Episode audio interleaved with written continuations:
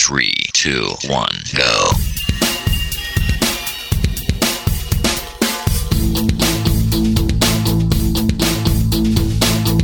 Enredando, la informática que se escucha.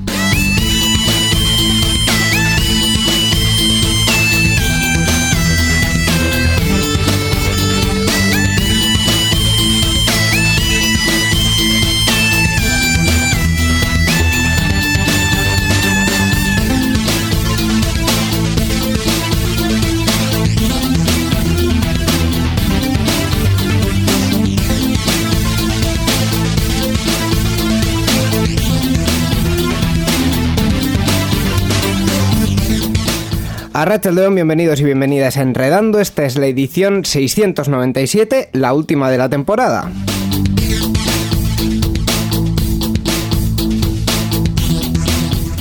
Iba a cantar Miquel lo de el verano llegó y tú partirás, pero más bien es al revés. Eh, no, eh, Yo, yo iba a cantar lástima que terminó la temporada.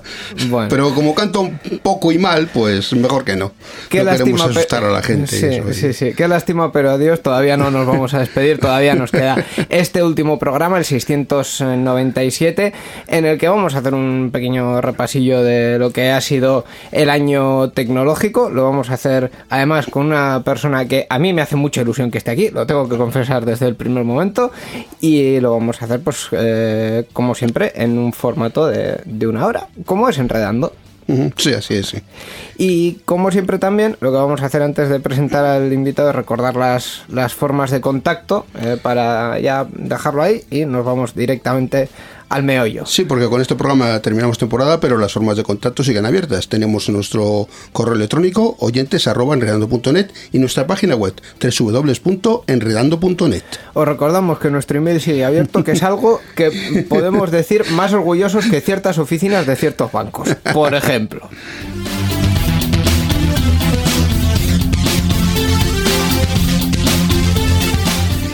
Ahí ya la, la he dejado para ganarme los últimos enemigos del año. Sí, como los vaqueros no tienen poder ni nada, pues eso, sino... Eh, Tonterías, tonterías. Eso es.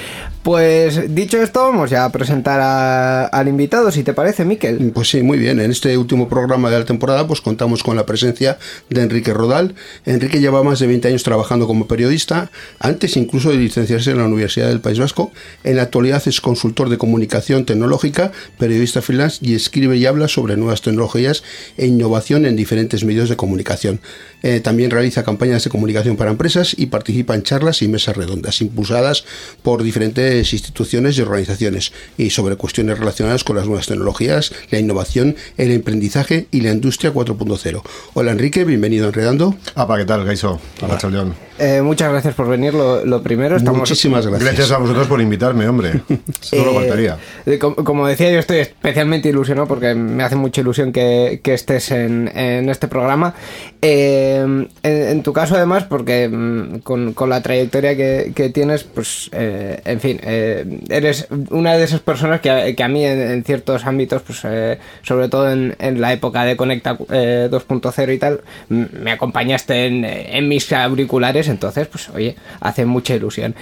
En tu caso, podríamos decir que tú casi naciste periodista antes de antes de, de- de- de meterte en la universidad ni nada de esto, ¿no? Bueno, la verdad es que tuve vocación pues cuando era muy jovencito. Te hablo de segundo de BUP, cuando el BUP y todas esas cosas eh, existían y la verdad es que desde un principio pues me decanté por, por esa profesión.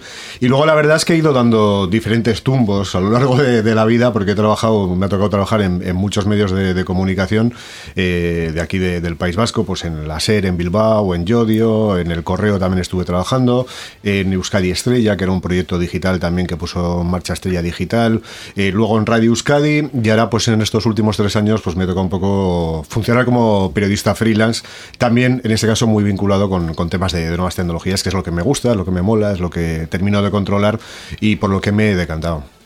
De hecho, en estos eh, tres últimos años has puesto en marcha dos proyectos eh, muy interesantes. Por un lado, eh, un portal de noticias tecnológicas que es euskaditecnología.com y por el otro lado, el podcast de Industria 4.0 que mm, yo diría que es de lo que más está despuntando ahora mismo a nivel de Euskadi en, en el ámbito tecnológico. Bueno, efectivamente, el Euskadi Tecnología lo puse en marcha ya hace bastantes añitos, cuando todavía trabajaba en Radio Euskadi. La verdad es que todos los días me llegaban un montón de noticias a través de correo electrónico, de gente que te decía, oye, puedes compartir o puedes difundir estas informaciones que, que hemos generado empresas tecnológicas vascas, ¿no? Y como en la radio tampoco tenía mucho, mucho espacio, tenía efectivamente el, Conecta, el programa Conecta, del que hacías antes en mención, pero ahí no me cabía todo, pues decidí poner en marcha ese portal, pues bueno, pues un poco para dar cabida y para dar salida a todas las informaciones que, que se generaban, ¿no? Luego es cierto que con el tiempo mi situación laboral ha cambiado y eh, pues ese trabajo que me llevaba poner en marcha, subir esas informaciones, recopilarlas, transformarlas, convertirlas en, en noticias, pues me llevaba mucho tiempo, no opté, no tuve un rendimiento económico suficiente y el portal sigue existiendo, pero está un poco parado, eso hay, que, hay que reconocerlo. Eh, tiene más de 1.500 noticias metidas, o sea, tiene una labor de, de archivo bastante importante en los últimos años, pero bueno, pues eh, ahí está. Y en el caso del, del podcast, de, de Podcast Industria 4.0, me ha pasado también un poquito igual, ¿no? Se acaban de, de cumplir, pues hace pocos días, 10 meses desde que, que lo puse en marcha. Eh, en 10 meses eh, estuve haciendo, contabilizando un poco también las, las reproducciones. No sé si son muchas o pocas, pero ha tenido mm, cerca de 33.000 reproducciones, que, que bueno, que al final para ser una temática como es de Industria 4.0 muy, muy centrada, pues yo creo que, que está muy bien. Sí, pero muy bien. Sí, pero me está pasando un poco lo mismo que con Euskadi Tecnología, ¿no? Me está costando un poco en convencer a la gente para monetizar un proyecto que a mí me está llevando mucho tiempo, como a vosotros, obviamente, que eh, al final preparar un podcast, preparar un repaso a diferentes tecnologías eh, vinculadas con la industria 4.0, eh, requiere un trabajo de investigación, requiere un trabajo de preparación, de grabación, de edición, de, de subir todos esos contenidos a Internet. Y ahora mismo, eh, desde hace un tiempo, mm, es casi una primicia también para vosotros, pero está congelado, está en stand-by, pues mm, bueno, por, por eso mismo, porque al final yo soy periodista autónomo y lo que tengo que hacer, como cualquier autónomo, cualquier persona, es aprovechar su tiempo para intentar ganar dinero y si no lo consigo, pues eh, tengo que mirar otras cosas. Efectivamente, hay que vivir. eh, Hay que vivir, Hay efectivamente. que comer todos los días. Sí, sí, sí, sí. Y, y bueno, pues si tuviese otra actividad, pues no me importaría, porque de hecho me gusta. ¿eh? La verdad es que he aprendido montón. Eh, elegí yo la temática y es una temática que, que me gusta, con la que estoy vinculado, con la que escribo mucho y, y hago muchas eh, cosas vinculadas con la comunicación. Pero ha llegado un momento pues que también tienes que decir, ¿no? Y al final, si tienes a alguien que te está ofreciendo un trabajo y sabes que eh, haciendo el podcast vas a quitarte tiempo de ese que, que tienes y no vas a poder llevar a cabo ese trabajo, que es el que realmente te están pagando, pues entonces tienes que poner una balanza y te decantas por apostar por, por lo que te pague un sueldo a fin de mes. Es así, hablando clarito, vamos. No, sí, todo- Todos tenemos que mirar la economía, está claro. Es Así así. es, así es. Eh, respecto a la información tecnológica, porque al ser periodista freelance me, me imagino que harás absolutamente de todo lo que te, te llegue, pero respecto a la información tecnológica, últimamente, ¿dónde te podemos leer más habitualmente? Bueno, eh, leer... mm, Leer, ver, escuchar, lo que proceda. A ver, sigo colaborando en Radio Euskadi, donde, Sí. donde nos conocimos. Tenemos ahí un espacio todas, todas las semanas. Ahora justo en verano ha cambiado el, el día. Normalmente suele ser los lunes en Graffiti, en el programa de las tardes. Pero ahora son, son los martes. Luego, pues eh, tengo bastante presencia en, en redes sociales, lo que te comentaba también del, del, del podcast, que aunque ahora mismo está parado, pues ahí también la gente que, que quiera eh, saber algo sobre Industria 4.0, pues, pues me puede escuchar.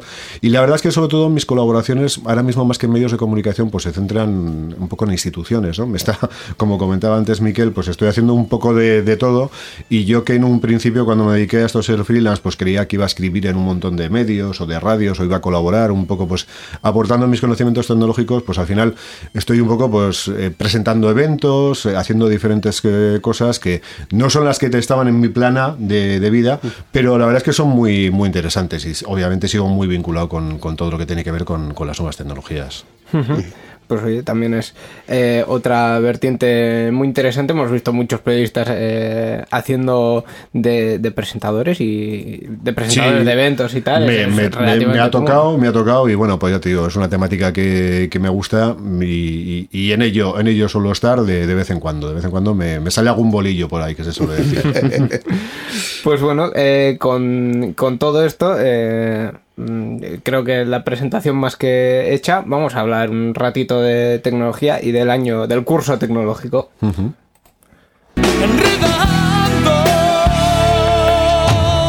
La informática que se escucha.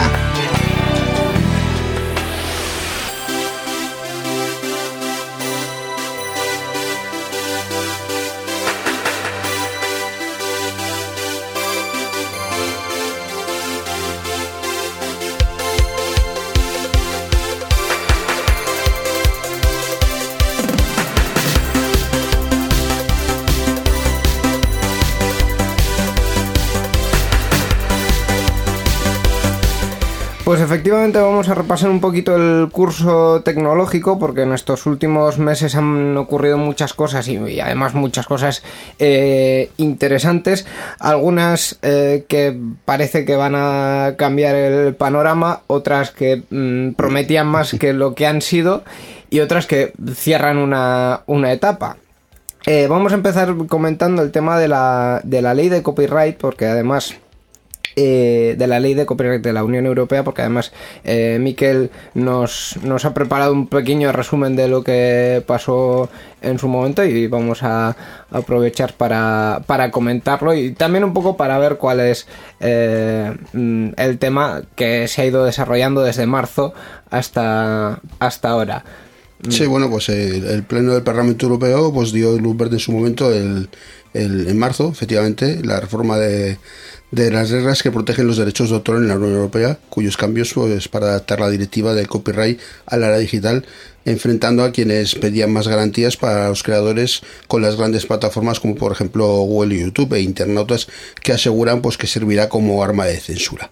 Eh, con el, hay un polémico artículo, el artículo 13, las plataformas como las redes sociales, eh, Twitter, Facebook, Instagram, por ejemplo, van a tener que implementar filtros de copyright de al contenido que en ellas se comparte. Porque de hecho este artículo lo que mm, venía a decir es que eh, las plataformas eran responsables, Responsables, sí. del contenido que los usuarios vertían en, en estas eh, webs, en cada una en su web, eh, por lo tanto les hacía un poquito más complicado la gestión de esos derechos, de por sí ya complicada, que, como en el caso de YouTube, que, que- que al final mm, cualquier reclamación de, de copyright es un tanto oscura y bastante, bastante compleja de gestionar. Sí, y además hemos, yo creo que hemos visto sobre todo en las últimas semanas, en los últimos meses, a raíz de las elecciones, ¿no? Como muchas plataformas, como, como WhatsApp, como también Twitter, canales de, de Twitter, etcétera, al final cerraban cuentas o clausuraban cuentas por, por, por malos usos o por,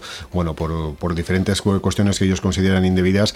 Y la verdad es que, bueno, pues es algo que, que sí que se tiene que aclarar, ¿no? Y sobre todo yo creo que está muy bien, y, luego si quieres hablaremos de, hablaremos de ello, el tema de que la Unión Europea empiece a, a imponer el reglamento propio en este tipo de, de cuestiones, ¿no?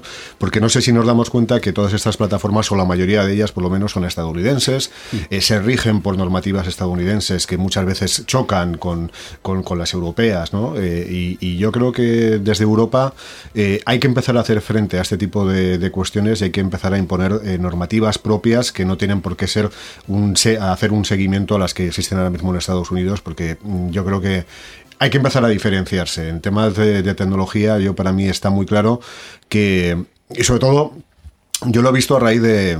Yo lo he visto y lo ha visto mucha gente, ¿no? Yo- pero yo creo que ha despertado un poco sensibilidades a raíz de todo este bloqueo que existió a, cuenta de Huawei, ¿no? Cuando Estados Unidos eh, decidió el bloqueo a Huawei, a, a no proveerles eh, que los proveedores estadounidenses le vendiesen productos, o el tema de la actualización de, de Android, etcétera.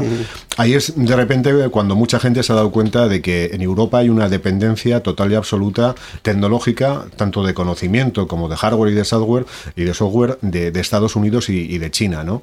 Eh, resulta que en China es donde se fabrican los, los dispositivos que nosotros compramos, pero que un día Estados Unidos decide eh, bloquear o boicotear a un determinado fabricante chino y los consumidores europeos, que somos los que tenemos ese hardware, pues nos vemos comprometidos, ¿no? A mí mucha gente me decía, oye, que tengo un Huawei, ¿y ahora qué va a pasar? ¿Me, me quedo sin sistema operativo? ¿Se me va a actualizar Facebook? ¿Se me va a actualizar WhatsApp?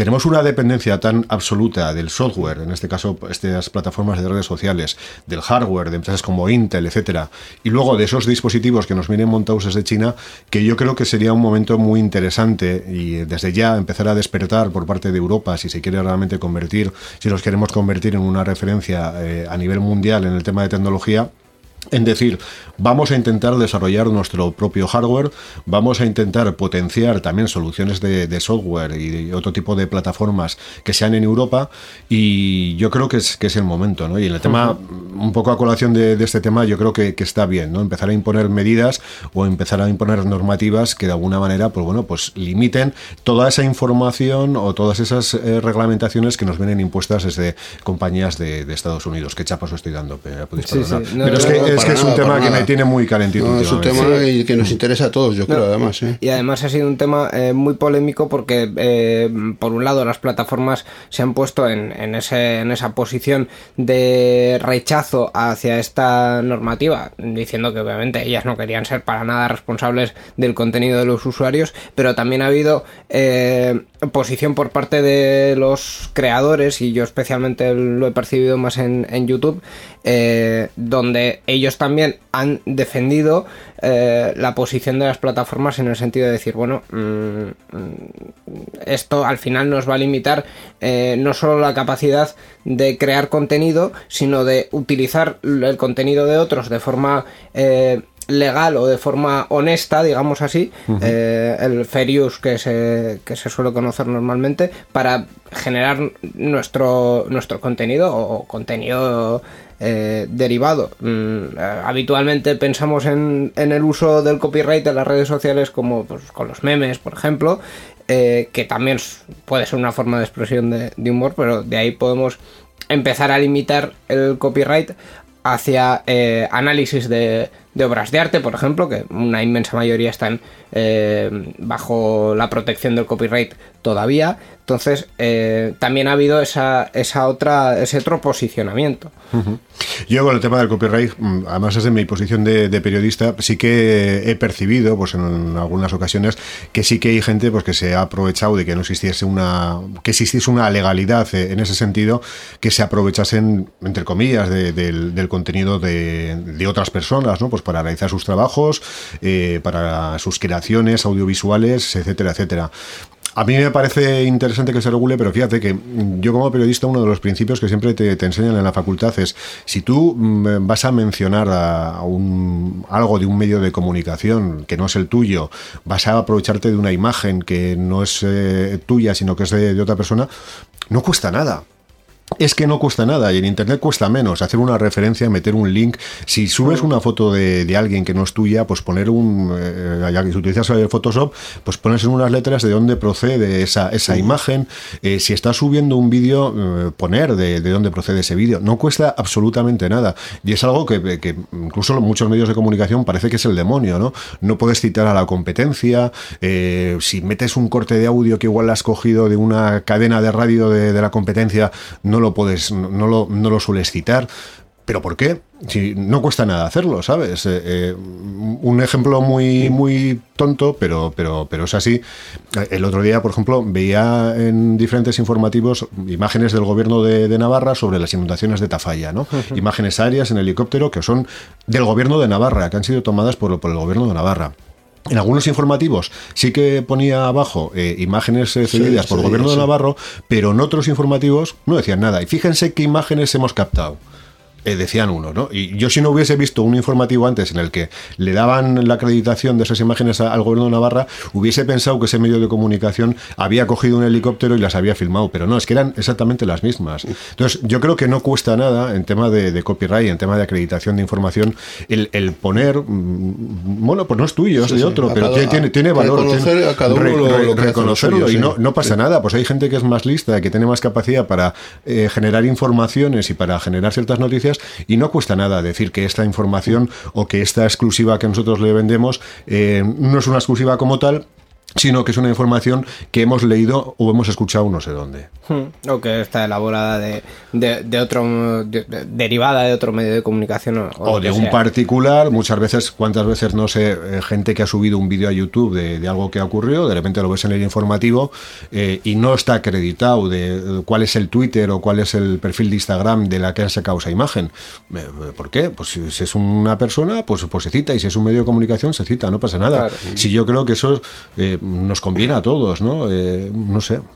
En los últimos años y especialmente mm, eh, a raíz de ciertos usuarios que se han negado tajantemente y han denunciado en redes sociales ese uso eh, por parte de ciertos medios de comunicación yo sí que he visto en general más formalidad y, menos desajuste en ese, en ese sentido. Habitualmente las imágenes que ves así un poco más de móvil y tal suelen ir acreditadas. De todo hay, obviamente, pero yo creo que sí hemos ganado en, cierta formalidad en ese aspecto en los medios de comunicación. Sí, sí, pero luego también yo hablaría a nivel de, personas, ¿eh? que a veces las personas tenemos eh, más capacidad de comunicación más allá de que estemos eh, en medios eh, tradicionales o no. Tenemos diferentes plataformas, Twitter, Facebook, Instagram, etcétera, donde compartimos información, donde compartimos vídeos y yo creo que también, pues, eh, si tú estás compartiendo un vídeo, yo eso lo he visto muchas veces también en Twitter, un vídeo que está teniendo mucho éxito por parte de un usuario, hay gente que se lo descarga eh, y se lo sube como propio, pues para intentar también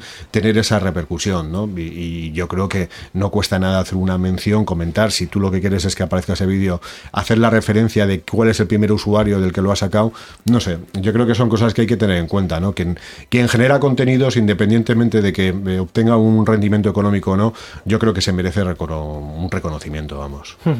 Eh, voy a aprovechar para introducir otro tema porque además enredando en el último mes no hemos tenido oportunidad de, comentarlo. Hablamos en su momento eh, y de hecho tú lo has comentado Enrique de, de la prohibición por parte de Estados Unidos eh, a comerciar con, con, ciertas empresas chinas y en concreto la afección mayor en el ámbito tecnológico fue para Huawei y ese límite que en principio iba a tener para utilizar Android. Em, todo esto ya ha pasado, es decir, Trump un día se volvió a despertar benevolente, magnánimo, no lo sé, y dijo, bueno, pues esto está hecho, y bien, eh, todo bien, y, y, vamos para adelante.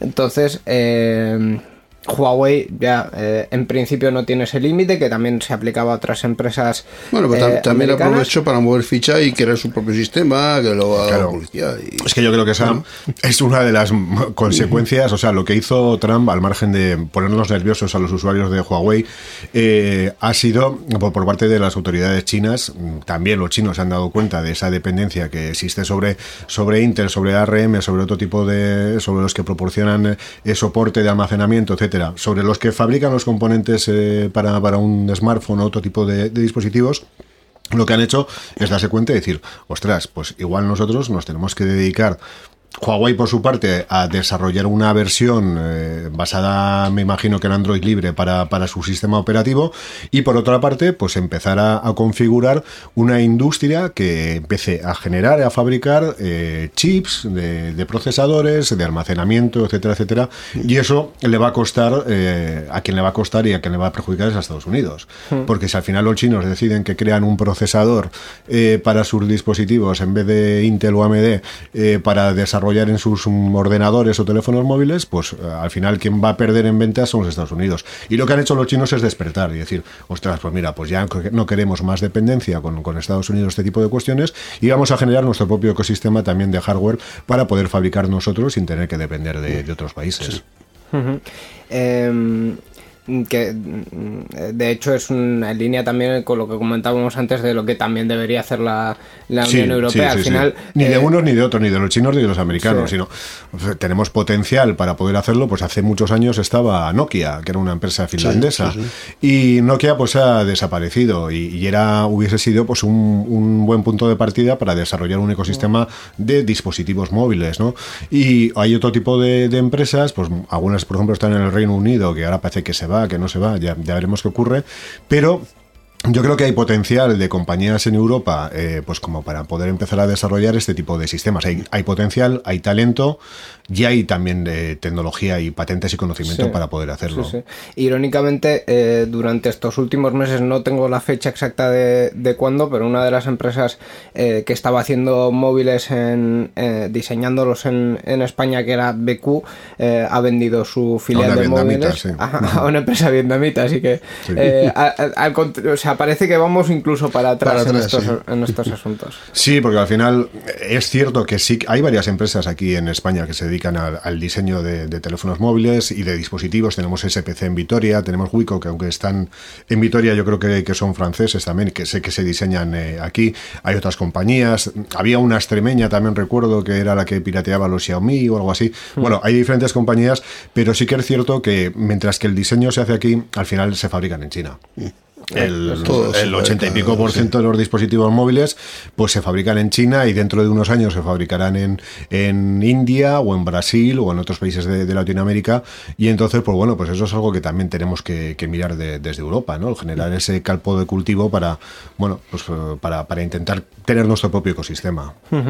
Hablamos de móviles y a la hora de hablar de móviles no podemos pasar de- de alto pasar por alto a Google y de hecho eh, Google este año ha tenido un momento eh, quizá menos relevante de lo que ellos mismos habrían querido o, o- o quizás sí, no lo tengo muy claro, el hecho es que han cerrado la única red social que tenían eh, en activo, que era Google Plus, después de un par de hackeos donde parece que no pasó nada, porque parece que a nadie le importaban aquellos datos, eh, decidieron que oye que esto es muy caro mantenerlo y por favor cerramos y ya está. Y así fue. En abril nos quedamos sin Google Plus para usuarios particulares. Hay un nicho para empresas, para usuarios de, de Google Suite que yo diría que no tiene ningún uso.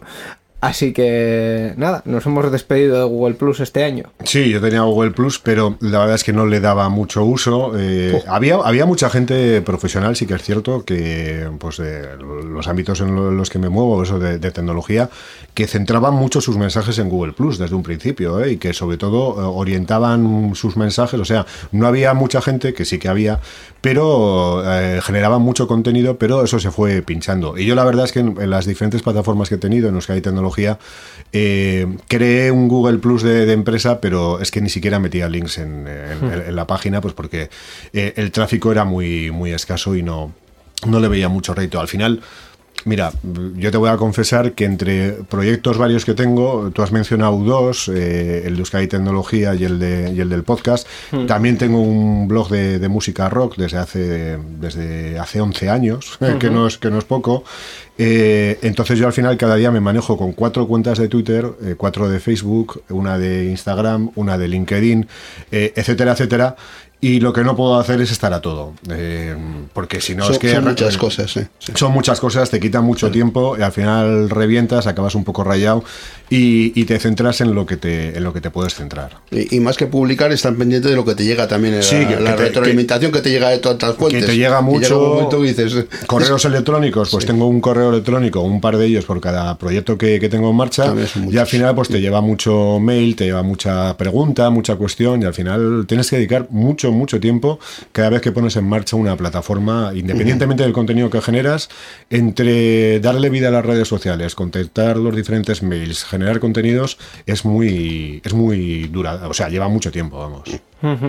Eh, yo creo recordar que, que también en este caso con Sarean Sear estuve en los primeros momentos de, de Google Plus y, y si no lo declaré muerto en, para Sarenser en concreto en 2014 sería en 2015, pero por- por- más o menos Yo por- creo que fue en ahí 2015. Pu- Puede ser, puede ser. Eh, por ahí fue y desde entonces mm, eh, no, no lo hemos visto, no lo hemos visto re- remontar.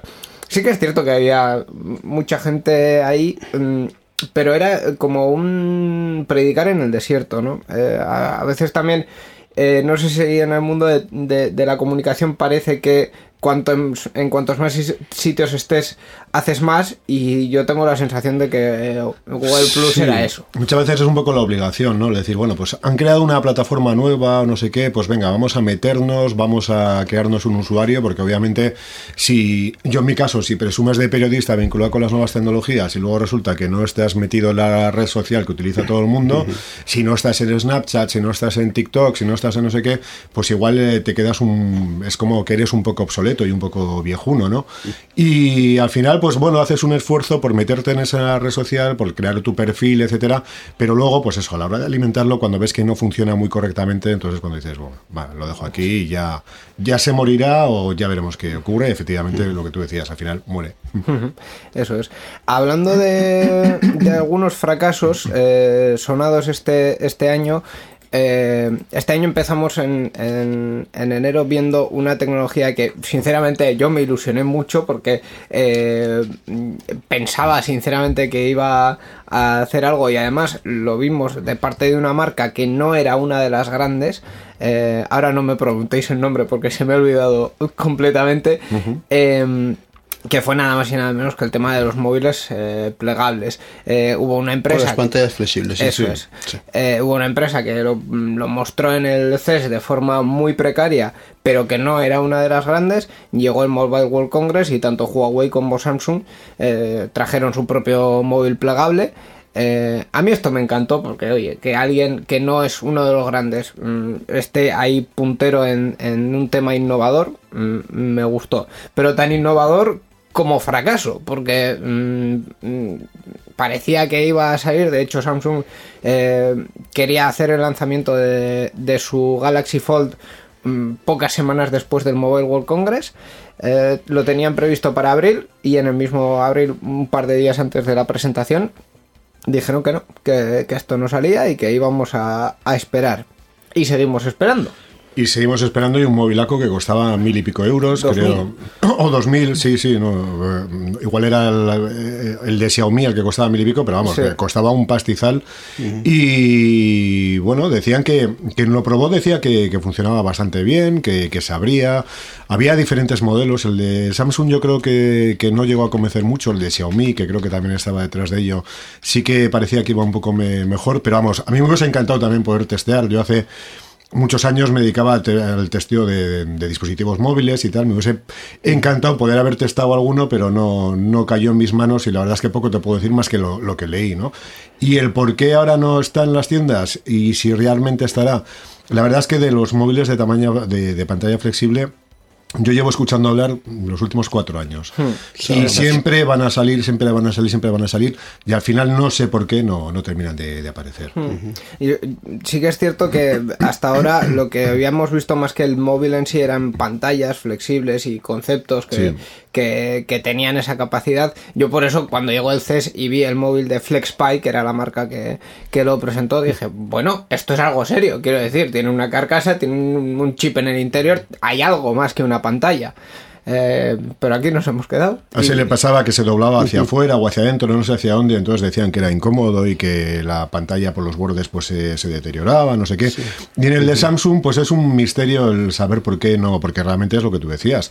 Ellos anunciaron que iba a ser una realidad, que estaba ya en producción, de hecho... No, no te acabo de decir por qué lo retiraron. No, y de hecho yo me imagino que si estaba en producción habrán fabricado unos cuantos miles de, de unidades y no sé qué fallo habrá, habrá tenido. Uno, sí. uno de los que sí que se vio es que eh, en- después de, eh, doblarlo y desdoblarlo unas cuantas veces, en algunas unidades concretas una de las pantallas dejaba de funcionar eh, y en otros casos ya era más eh, negligencia del, usuario que parecía que podía retirar un, plástico protector que ni era, plástico y, no era para retirar. Pensaba que el, usuario pensaba que era para quitarlo de esos, de esos embalajes que hay y no, era, era algo intrínseco de la pantalla, ¿no? Efectivamente. Y esos fueron los dos mm, problemas. No sé si eran eh, imposibles de subsanar el, segundo, ¿no? Porque el segundo le pones una advertencia al usuario y el que lo quite él sabrá.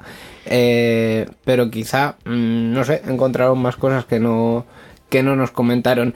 Eh, de hecho, esta pasada semana hemos eh, tenido algún movimiento en ese, en ese aspecto, en algún medio de comunicación hemos visto eh, que, bueno, han hecho mención al, recordatorio del zombie del año y, pero ahí se ha quedado. seguimos sin saber nada y yo creo que no sabremos nada más. A ver, es una idea. Yo cuando salió la noticia, mi opinión es que es una idea muy buena, eh, pero yo desde luego no me gasto 2.000 euros en un cacharrito así. Es decir, eh, yo para eso me compro una tablet eh, o me quedo con, con, mi móvil o me quedo con los dos que me salen más barato. O sea, no... No, no entiendo, pues sí, pues un poco de frikis ya, eh, gastar cierta cantidad de dinero en comprar un dispositivo que al final lo único que consigues es mm, tener la pantalla un poco más grande. Bueno, pues si esa es tu necesidad, pues te compras una tablet de, de 8 o de 9 pulgadas o, de 10 si quieres, eh, que tienen un tamaño más o menos asequible y te la metes en, la mochila, pero yo desde luego esa pasta no me la gasto en un, en un cacharrito que acaba de salir y que como se ha visto, pues todavía no está pulido del todo y los que, mm, como vosotros... Eh, tenemos cierta experiencia en este mundo de las tecnologías, sabemos que los primeros dispositivos de un tipo, de un tipo de familia, la verdad es que se que suelen quedar obsoletos, guardados en un cajón, y hombre, cuando te cuesta 100 euros, 200 euros, pues igual te puedes permitir el lujo de hacerlo. Pero cuando te cuesta 2.000, pues eh, yo, creo que hay que esperar a que las cosas maduren y que sean más usables y sobre todo tener una, bueno, pues una opinión, un contraste por parte de los usuarios para realmente saber si merece la pena o no gastarse la pasta en, eso. Sobre todo en el mundo de Apple, yo sí que he visto más el, el concepto early adopter, que era esa gente que a propósito iba a comprar algo que sabía que era la primera versión y asumían que, que, aquello no iba a funcionar bien, pero bueno, se, lo compraban por capricho, por querer fardar, por, fardar, también y, poco. Y, ahí lo, lo tenían. Eh, quizá esa era la razón del precio, es decir, estás comprando algo que es la primera versión y esto es caro porque vamos a producir poco. Eh, al igual que pasó en su momento con, con los coches de Tesla, ¿no? que cada eh, generación de, de, coche ha ido siendo más barata, pues em, quizá ese, ese concepto de economía de escala, no lo sé, pero en cualquier caso, en, el caso concreto de los móviles flexibles, eh, incluso, incluso el concepto, ya te digo, eh, igual soy un poco insistente en el tema, pero el concepto del precio, ¿no? Yo me acuerdo de las primeras teles 4K cuando salieron, bueno, estaban pues a 4.000, a 5.000 euros, nada, imposible. La misma tecnología, un año, dos años después, resulta que está a 1.000 euros, o a, 600 o a 700. Y dices, joder, ¿y, por qué en un principio estaba tan caro? Cuando no han bajado tanto los componentes de, este tipo de cosas, ¿no? Entonces, en, este, en estas cuestiones yo creo que es, que es lo mismo, ¿no? Es como cuando te sale nuevo el Galaxy S10 o el, o el iPhone 10 y te cuesta mil y pico euros y al de dos meses lo tienes a 800, lo tienes a 400 euros más, barato, ¿no? Entonces, bueno, hay gente que sí, que lo quiere ser los primeros en tenerlo todo, pero eh, bueno, yo creo que hay que ser un poco racionales también. Hombre, si tienes pasta, si te sobra la pasta como para gastártelo y querer fardar, como decíais, de ser el primer, la primera persona en tener un dispositivo, pues oye, pues eh, eh, los de Samsung y los de Apple van a aplaudir con las orejas. Pero el resto de usuarios yo creo que, no sé, que tenemos mm, que ser un poco más comedidos. Vamos a cambiar un poco de tercio para eh, comentar una noticia que ya tiene su, su tiempo. En noviembre el gobierno eh, central, el gobierno español aprobó un plan para llevar la banda ancha de 30 megabits por segundo a municipios de menos de 5.000 habitantes. Eh, que de hecho me consta que esto está em, funcionando ya eh, y además con, fibra óptica hay despliegues en marcha en, muchos mm, pueblos, eh, sobre todo en Euskadi, que es la, información que, a, mí me ha llegado personalmente. Em, en, esa tecnología, en la de, la de fibra óptica.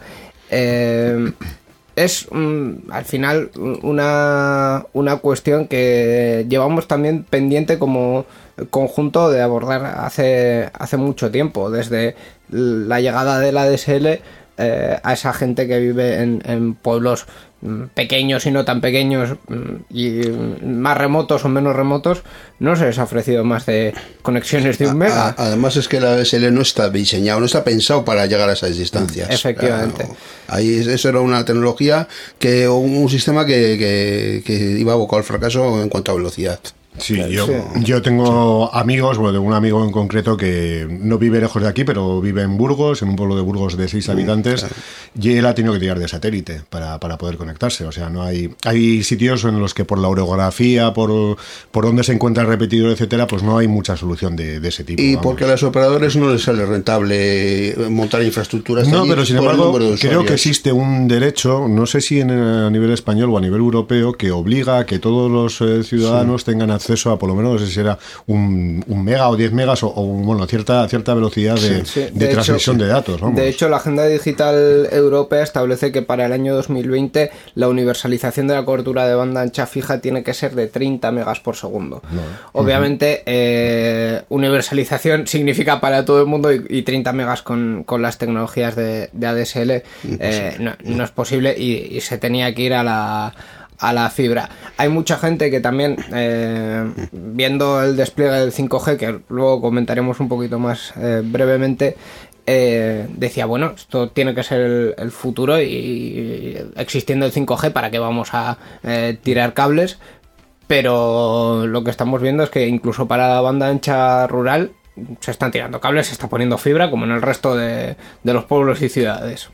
Pero es que, en- por lo menos los conocimientos que, que yo tengo, ¿eh? que no soy experto, para el 5G lo que hay que proveer de una infraestructura similar a la del 4, a la del 4G, es decir, eh, no hay una cobertura universal, no es que tú transmitas y llegue a todo el mundo como la, la señal de la tele, a pesar de, repetidores. a, sí. pe- a pesar de que van a utilizar, eh, en- porque ahora mismo hay dos 5Gs, está el 5G, no sé si se pueden decir marcas publicitarias, Sí. eh, marcas eh, que ofrece una compañía de, de telefonía que en realidad eh, se soporta sobre infraestructura 4G, que no tiene Sí. una infraestructura 5G propia, porque el 5G bueno, el que ofrece buenas velocidades de transmisión, una latencia menor y mayor cobertura en interiores, es el que se va a ofrecer eh, la banda de 7 MHz, que es la que ocupa ahora mismo lo, De 700 el 700 la, la de 700 que utiliza la TDT. Eso es. Entonces, hasta que esa banda no quede liberada el año que viene, en 2020, eh, ahora mismo hay una compañía que ha apostado por un 5G, que lo que es es un 4 con 5G, es un 4 y Sí. medio G. Sí, sí. Eh, y que todavía incluso no se sabe si los dispositivos que son compatibles ahora mismo con ese 5G de esa compañía los van a No, ser con el futuro 5G, con el 5G bueno, porque todavía, bueno, pues todavía no está normalizado, es decir, existen, existen ciertas diferencias. Por tanto, eh, pues bueno, el tema de 5G, bueno, hay mucha gente que dice, "Joder, ¿cómo tú no tienes 5G tan friki? Yo tendré 5G cuando sea un 5G que realmente tiene que ser. Ahora mismo lo que están ofreciendo es, vale, mucha velocidad de descarga, eh, llamándolo 5G, pero no es el 5G eh, adecuado o no es el 5G que se soporta sobre infraestructura 5G, que es la que hay que construir, ¿eh? porque lo dicho, el 5G que ofrece Vodafone eh, lo ofrece sobre, sobre cobertura o sobre infraestructura 4G y para el futuro 5G lo que hay que construir es una infraestructura nueva, nuevas torres de repetición, nuevos sistemas, nuevos servicios. Eh, que las operadoras se tienen que meter para está claro. Y de Si hecho, no, no todas, hay- todas las demás han dicho no. Nosotros, hasta que no se libere la banda de 700, no vamos a hacer experimentos con gaseosa, porque ese es el 5G bueno y el 5G que es realmente aplicable al sector industrial, que es aplicable al sector de la salud, que tiene menor latencia, que tiene ma- mayor velocidad de, de- de transmisión de datos y que tiene una mejor cobertura en interiores, que es uno de los límites importantes que tiene el 5G de VFON. Eh, de hecho, eh, cuando lo presentó Vodafone, eh, dijeron que efectivamente iban a lanzar eh, su 5G en la banda de 3,7 GHz, que no es la, que, la ideal para, para la tecnología, no solo para la tecnología, sino para el propósito, que se supone que estamos liberando espacio de televisión para, para eso, para las características que, que comentabas, eh, lo lanzaron en, en, concreto en Euskadi en las tres capitales, en Bilbao, en Donosti y en, y en Vitoria, en, en, esa, en esa banda. Eh, yo creo que Vodafone quería hacer un poco lo que mm, terminó ocurriendo con el 4G, que el 4G empezó Yoigo diciendo que iba a ser el primero, eh, creo recordar, y, mm, y al final quedó el último, porque vinieron todo el resto de operadores y dijeron, no, pues yo antes, pues yo, pues yo un día antes, y, y terminaron así un poco Sí, es haciendo que esa guerra. Ahí venimos un poco también a lo que comentábamos antes, ¿no? Eh, Vodafone está ofreciendo, no sé si son dos o tres móviles con tecnología 5G para poder aprovechar mucho mejor esas velocidades, ¿no? Y resulta que no está todavía definido si el 5G bueno eh, va a ser compatible con ese tipo de dispositivos. Es decir, si tú ahora te vas a comprar un Samsung Galaxy S10 eh, con tecnología 5G para captar la señal de Vodafone y esa antena no te va a servir dentro de unos años, eh, para el nuevo 5G, pues estás gastándote una pasta en algo que, que no sabes. Bueno, que tienes el dinero y lo quieres aprovechar, vale, pero yo luego, pues no sé, no invitaría a nadie a que se comprase ahora mismo un teléfono móvil con tecnología 5G, porque no se sabe si es la tecnología buena y la adecuada eh, que va a funcionar de aquí a. Bueno, el reparto de las frecuencias de, de TDT será en 2020, eh, las operadoras pundarán, tendrán que hacer el desarrollo. Yo, por lo que he oído, y, me imagino que vosotros también por lo, lo que habéis leído, hasta se prevé que hasta el 2023, 2024, 2025 el 5G bueno no va a ser una realidad en, en nuestro entorno. Efectivamente. De hecho, eh, lo primero es lo que, lo que comentábamos. Ahora mismo hay canales de televisión emitiendo en, en esa frecuencia, en la banda de los 700 eh, megahercios. Por lo tanto, tenemos que hacer otro dividendo digital que nos encanta y es maravilloso. Además, eh, Otra vez de sintonizar no, los canales. A, a- a mí, a mí este me parece especialmente gravoso porque antes de aprobar el plan técnico del 4G ya estaba la Unión Internacional de Telecomunicaciones diciendo, oye, vamos a liberar en todos los países del mundo la banda de 700 MHz. ¿Qué nos habría costado coger y eh, aprovechar de una, mover todo y ya está? Pues no. Pues bueno, no. yo me alegro por los antenistas que van a tener mucho Sí. trabajo. Lo siento por muchas comunidades de vecinos que Oh. van a tener que pagar a los antenistas para resintonizarlas y optimizar sus, sus equipos. eh, pero bueno, pues es algo que, que va a ocurrir, que parece que ocurre cada cierto tiempo y todo lo que sea generar empleo y riqueza me parece todo muy bien. Oh, muy De bien. hecho- yo, yo lo que creo es que hay algún político que que tiene familia de antenistas, está claro. De hecho, eh, hay un unos planes de ayuda ya aprobados entre 190 y 670 euros de ayuda por cada comunidad. Eh, por cada comunidad de vecinos, porque ya os digo que en algunos casos, como en Córdoba, que es el que tengo más, eh, eh, más fresco, es flagrante que de 10 eh, frecuencias, digamos, que se utilizan para televisión hay que mover 5. O sea, más, bueno, más, La de mitad. no, la mitad de, de frecuencias hay que sacarlas de la banda de los 700 gigahercios, o sea, megahercios. Es eh, increíble. En cualquier caso, esto eh, es lo primero que vamos a escuchar eh, hasta aproximadamente marzo, abril de, de 2020 y a partir de ahí, primero la pugna por las frecuencias, a ver quién se lleva las frecuencias y después eh, veremos el el, desarrollo, sí. el desarrollo y, y si existe una carrera o si cada uno va un poco a su a su ritmo. En cualquier caso, mm, mm, no sé yo si, si esto nos va a cambiar la, la vida o si estamos ya eh, pegando ahí en el, en el techo. Es decir, mm, yo creo que con el 4G eh, ahora mismo tenemos una velocidad muchísimo más superior a lo, a lo que se necesita para los móviles. Y sí que es cierto que la idea es que el 5G eh, sirva para eh, dar cobertura en zonas rurales, para dar co- eh, co- mucha, mucha utilidad a, a- a- a dispositivos de, del Internet de las Cosas, de dispositivos conectados fuera del, del hogar, aplicaciones de, de salud, de monitorización, de ciudad conectada, de un montón de cosas que tienen nombres muy, muy grandilocuentes. Eh, pero bueno, Sí, a ver, a nivel de usuario, eh, es cierto lo que tú dices, que como usuario particular tenemos con el 4G una velocidad de descarga pues ya bastante eh, considerable. Pero sí que es cierto que a nivel industrial, a nivel de lo que comentas, a nivel de smart cities, eh, ciudades inteligentes, etcétera, esa bajada de velocidad de, latencia, no tanto quizás la velocidad de transmisión de datos, que también, sino la bajada de velocidad de latencia, el tiempo que tarda en responder un, dispositivo entre que recibe la, señal y la recoge, la bajada es tan bestial, eh, yo creo que ahora mismo en el 4G es de 150 milisegundos y con el 5G va a ser de 1, eh, que tiene aplicaciones muy importantes en ámbitos eh, sanitarios. En, Barcelona, en la, en la, Mobile World Congress, se realizó una intervención a través de, 5G porque tenía una respuesta muy, muy rápida. Se habla también de su utilización en los coches inteligentes, en los coches autónomos. Es decir, esa bajada de la velocidad de latencia es una de las claves del 5G, sobre todo en el ámbito, pues ya te digo, en el ámbito más tecnológico más friki a, nivel industrial, industria 4.0, smart cities, etcétera, etcétera. Y sí que va a tener su, su importancia, sí.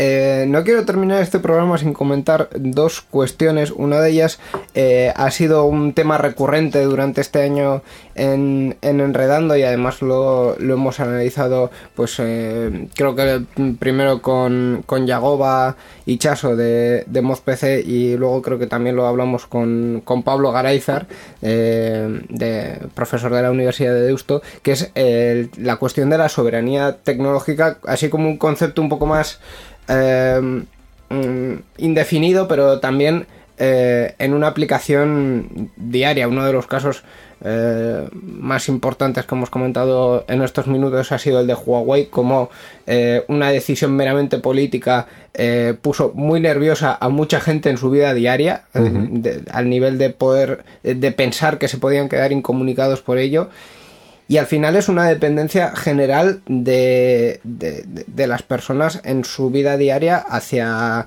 eh, productos de, empresas muy concretas. Yo siempre lo focalizo en, Google porque yo creo que es eh, al que le debemos más últimamente, bueno, le debemos, entre comillas, eh, más últimamente.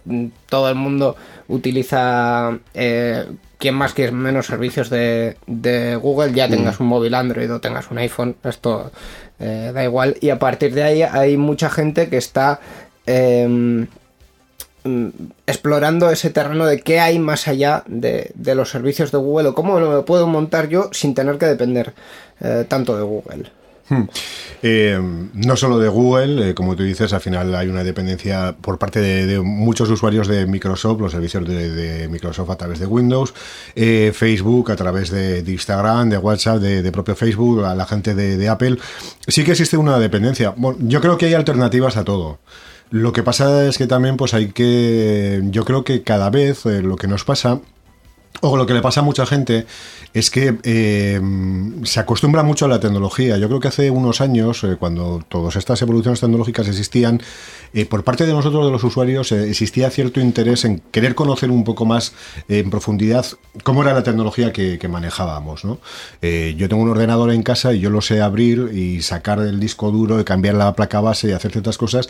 Y yo creo que hoy en día hay mucha gente pues que la tecnología la ve como algo que está ahí sin querer eh, profundizar más en cómo se ha, se ha desarrollado un teléfono, eh, un ordenador o cualquier tipo de, dispositivo. Lo tratan como una caja negra que hace lo que quiere. Sí, es, algo que está ahí, que no interesa para nada el saber cómo se arregla, cómo se ha hecho, qué evolución ha tenido, eh, en todos los sentidos, ¿no?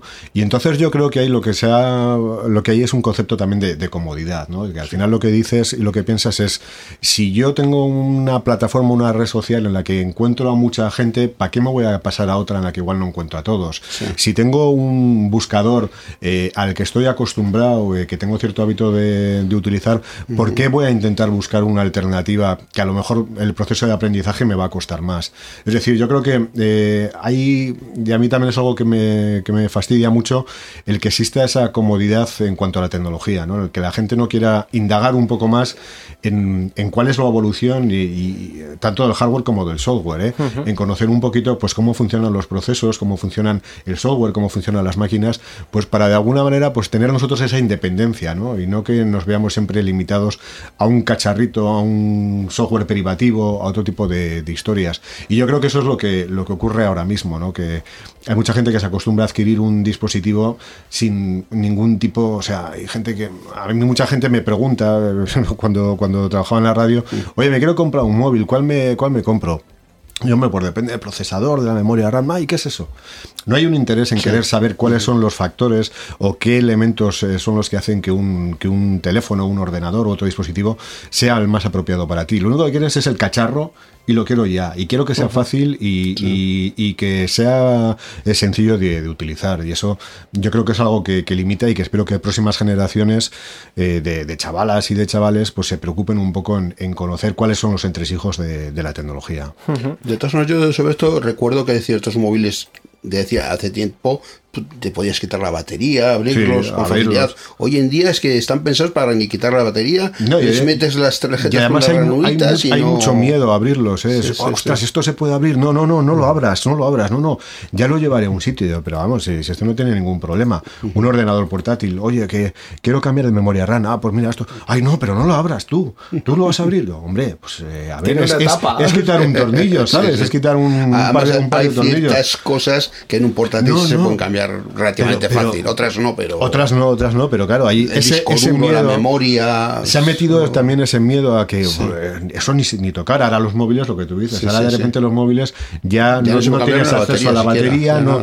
Eh, los propios fabricantes Sí, lo, sí, están, sí. lo están propiciando. Lo están ¿no? limitando, El que no podamos entrar y ver los entresijos. ¿no? Sí. Y, y eso al final lo que, lo que genera es desconocimiento sobre el interior de los aparatos que, que estamos manejando. ¿no? Y, y es una lástima, la verdad. Luego de eso terminamos en que eh, un día se nos cae Facebook, WhatsApp, Instagram, todos juntos en unión y, y es que no podemos hacer nada. Un, un día no hace mucho, además. ¿eh? Un, un día no hace, bueno, uno no, ya, ha ya- habido varias, ha habido varias veces, sí, ha habido varias veces. Pero sí, reciente ha habido una muy buena de esas. Pues eh, yo creo que con esto vamos a dejar el, el año repasado, hacemos una brevísima pausa y vamos ya a la despedida. No, no vamos a hablar de la Euskal. Joder. En la despedida Vale, vamos a hablar de Euskal, ella. vale, Venga. La informática que se escucha.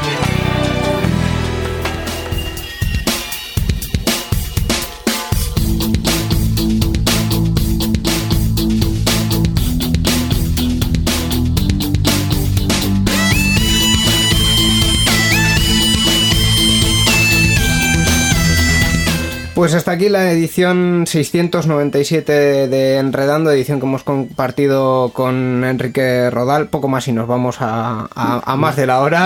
Así que. eh, Encantado, ha sido un placer aquí estar charlando de todos estos temas. gracias. No, no, gracias a vosotros por invitarme. Eh, para terminar, queremos recordar que, bueno, aparte de estar en, en las redes sociales, en Twitter, en Facebook, tienes una página web que es enriquerodal.com. Ah, es verdad, tengo otra, sí. Sí, sí, sí, se me había olvidado. Sí, sí, pues tengo cuatro, es verdad, cierto. Bueno, eh, es- está en las redes, así Sí, que le- lo podéis en- encontrar. Lo dicho, gracias por venir y hasta la próxima. A vosotros por invitarme, un abrazo. Y ahora sí, Miquel, hablamos de la Euskal muy brevemente, porque es que no hay, No, no hay tiempo, mucho no hay tiempo. Bueno, Eh, el 27 este año ya, dentro de poco ya. Queda- Efectivamente. quedan pocos, pocos días ya para que nos juntemos ahí. Hemos montado el grupo El Empujoncito como tres años. 30 personas en nuestro grupo, 30 y tantas, por ahí, no sé, por ahí, más o eh, menos. no, no solo el, el grupo, que, que- que es que Sí. ya casi ni hablamos del grupo porque, porque es que está eh, tan, tan, tan hasta arriba que... Y en total, uf, muchísima gente casas, unas 5.000 Pues, puestos. sobre eh, por ahí, algún efectivamente, entre el 25 y el 28 de julio se va a es. celebrar en el BEC como siempre. Eh, hay 5.096, no, creo que eran 5- 5.196 Sí, puestos de ordenador.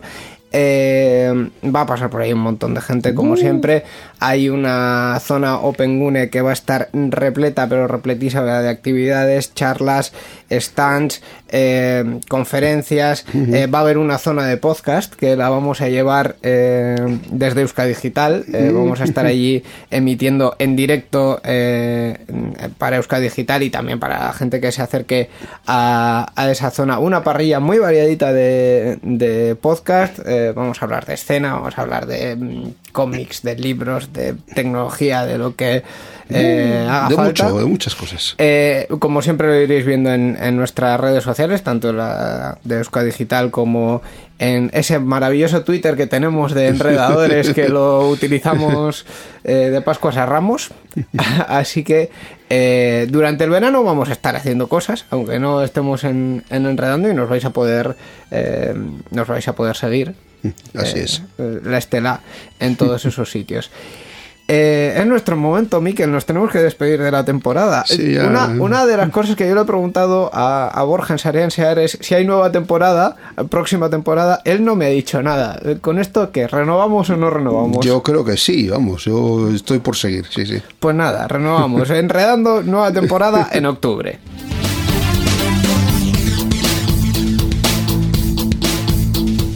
Y con todo esto nos eh, despedimos. Te voy a dejar primero a ti, Miquel, y, y yo digo ya la última palabra. Bueno, pues yo primero quiero eh, recordar, ya para finalizar, las formas de contacto. Eso es. Tenemos un correo electrónico, oyentes arroba enredando.net y nuestra página web, www.enredando.net.